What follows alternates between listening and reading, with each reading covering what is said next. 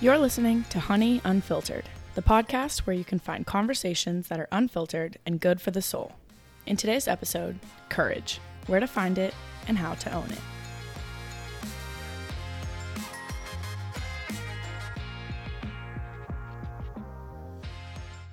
Hello, and welcome to the very first episode of the Honey Unfiltered podcast.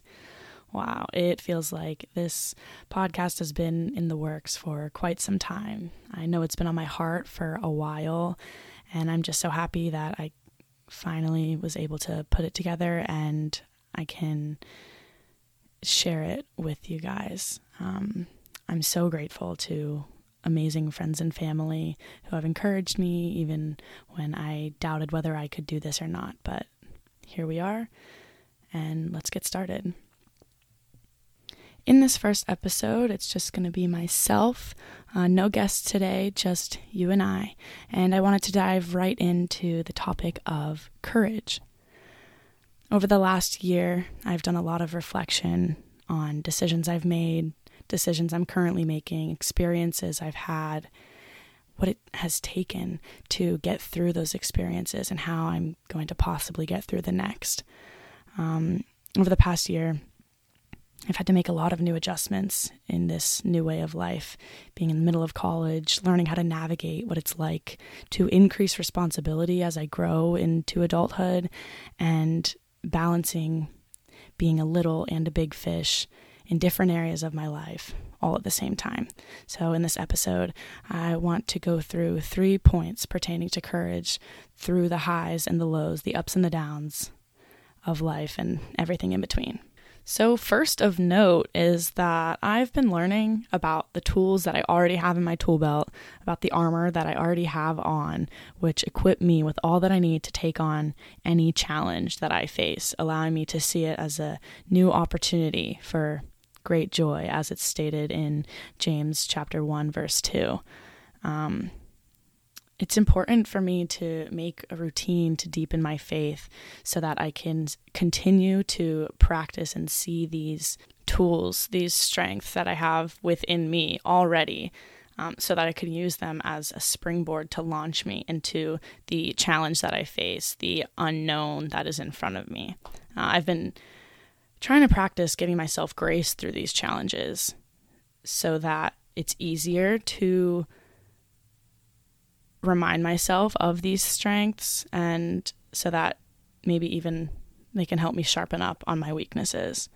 Um, having gone through things that I didn't see an end to from a test to being under poor lead- leadership to an eating disorder, uh, keeping the faith has really been important to me and leaning on who I am as a person and just diving deeper into my faith and leaning on my support system to get me through where I am has been of utmost importance and value to my life and my experiences. Because at the simplest level, we're human, and one of our most basic needs is human connection. So to lean on those you love who love you, to open up to them and find your strength, be able to do some introspection based off encouragement from others, and then go back into your room or wherever your sacred, safe place is, and just reflect on who you are and that you can do this. You've done it before, you can do it again. Uh, being aware of and accepting that life will take its own course, and whatever comes your way, you can handle it. We just have to keep leaning on our people uh, on our faith and remind ourselves of everything we have been equipped with to prepare us for this battle ahead. The second point I want to make is there is courage in taking yourself out of the game. We often have goals in mind, big and small, short term, long term. Uh, some go exactly as planned, but many don't. I entered college as an athlete and a pre med student. I dug myself so deep into my sport giving everything that I could. I struggled. I had great times, but at one point when I realized my eating disorder, I came across a TikTok that a good friend sent to me discussing how when you find identity in certain things, when you get so embedded, your values are consumed by this one earthly thing, then you become, you find identity in it.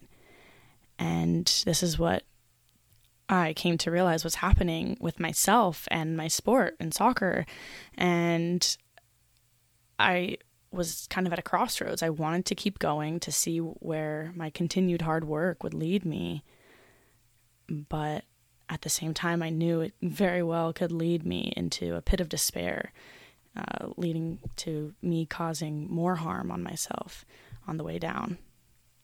So at the end of the day, I knew at the simplest level I was not going to get any better or be where I needed to be with eating disorder recovery if I did stay. So I chose to leave school, to quit soccer, this sport that I had known, that I had taken identity in for so much of my life, to come home and go to school, no longer be a student athlete, and focused on setting myself up for a career that, frankly, is not even a guaranteed one. In other words, I left stability, comfortability for an unknown, stressful, unfamiliar life. I left a place with great friends, a beautiful city, and this routine, this daily routine that I had pretty much set up for myself, given to me because it was forced, like you have to as a student athlete. And all of this known, this very comfortable way of life, great professors, good classes for a school that I was going to be a nobody in and to focus on my major for a career that is notoriously one of the most competitive careers out there. So last summer, I found myself with a big decision to be made. I had to look inside myself and figure out what my deepest values were, who I wanted to be, who I was in the environment that I was in, and was that who I wanted to be, who I wanted to keep fighting for. I found strength in myself and who I am to step away, to start fresh, essentially to risk it for the biscuit. And here I was, having made this decision, realizing, oh my gosh, here I am as the little fish again.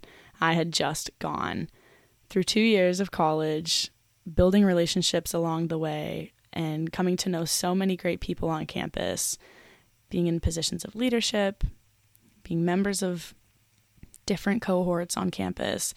And now I'm going to a university, essentially going to be a nobody. That was scary. I made the intentional decision to put myself into a bigger pool of fish, but I was digging deeper for myself, for my health, for who I wanted to be. I think it's always nice to think about in these situations where you're questioning whether or not you made the right decision, where you're scared because of the decision you made and you're because you're not sure of what's going to happen next. Whether you're thinking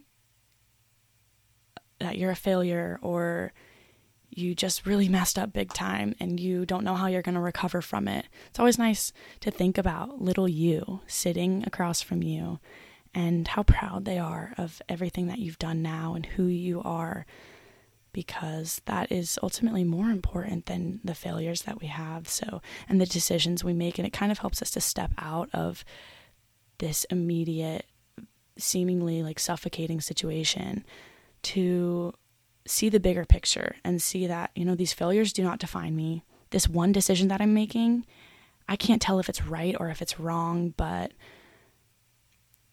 I'm going to do what I can with it. And I'm going to keep moving forward and I'm going to take again like these strengths that I'm equipped with and I'm going to run with them and I'm going to make the most of this next situation. So that leads me to my third and final point in that there is courage in persistence, even when you don't have a clue what's around the corner. And this can go many places. Uh, this brings me to so many situations in my life where I look back and I'm like, wow, I got through that. Or I got through that. I don't know how. I got th- I really I don't have an answer, but something got me through that. I picked my head up and I just kept going. And there's so much courage in continuing to endure situations that are scary, that feel horrible, and that make you want to just give up and give in to the easier way, quote unquote. You know, I continue to look back over the last year and then I flash forward to today. And I still have no idea what's going to happen in the next day, the next month, the next year. But then I think I also had no idea what was going to happen a year ago and in other situations I've gone through, like I mentioned. Today, I'm still learning, I'm still growing. And this summer, I've felt so much inconsistency in my life. I've felt tired and I've had so many moments where I'm just feeling unproductive and like I'm not doing what I should and doing the most with this summer. There was a post I came across very recently on Instagram by Victoria Garrick, who is the host of Real Pod podcast. And if you don't know that podcast, I highly, highly recommend you go take a listen right after this episode, of course. Um, but she posted saying, and her post, her podcast is Real Pod, so everything she posts is like unfiltered. She's super cool. Um, I think we'd be great friends. But that's neither here nor there right now. She posted saying, How is it that when I'm grinding and hustling, I feel burnt out and stressed, but when I take a step back for my health, and for my sanity, basically, I feel unproductive and lazy. And I immediately was like, wow, I feel this. I am here right now. I this summer, like I said, I've been feeling so unproductive. This inconsistency is killing me. And I just continue to feel like even when I'm doing the most, I'm not doing enough because I do the most and then I take a step back because I'm doing too much for myself. And then I feel like I'm not doing enough. But then I'm reminded by friends in conversation and by writing my journal like, no, you need to be still and think of all that you are already doing for others and for yourselves. All of the experiences for me, and thinking of this summer, all the experiences that you've had this summer to grow your mind and your spirit, to grow in connection with other human beings, and also everything that you've done for yourself, for your academics, for setting yourself up for the career you want. Um, and appreciate that. Know and love the roles you have in life right now. And know that they are valuable to your life and to others' lives and to your future you have done so much and it's not over yet. And it's difficult to uh, to approach this mindset and when you're so fogged down by all the chaos in life, but when we do take a moment to step back and think and appreciate where we are, even when it's not the most ideal conditions, our hearts, our eyes, and our ears are open, they become more receptive to the good things that do exist and that are surrounding all the chaos that we're living in. And courage is an everyday thing. It's a decision we have to make every single day to even just get out of bed and continue to live, continue to endure this challenge that we're going through. Because you can, because the only way to get through the challenge, to see the sun shining is to look at it, to get, well, not directly because, you know, but maybe like see the things that the sun is shining on. But to see the light of day, you have to attack the problem. You have to eat the frog and just know that you can. Whatever is facing you, you can do it. I just, I want this to be a reminder that it takes courage just to feel what is, to make the choice and grow from it But you have it. You have what it takes, even when this place might be shitty and you have no idea why you're here or there is little you can control about it.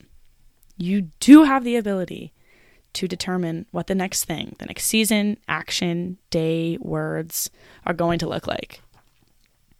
And I'm working on this too for myself, for a better routine, for feeling better. Um, so I hope you can take this and be encouraged too. You have what it takes. You are not a failure. You are fully equipped to overcome what you are going through and what you are facing. You can and you will grow from where you are. You make the choice. Thank you so much for tuning in and listening to this first episode of the Honey Unfiltered podcast. I hope you enjoyed, and if you'd like to continue listening and joining in on the conversation, please like and subscribe and definitely leave any comments in the comment section. I would love to hear any and all feedback. So go out there, be encouraged, encourage others, and I'll see you on the next episode of the Honey Unfiltered podcast.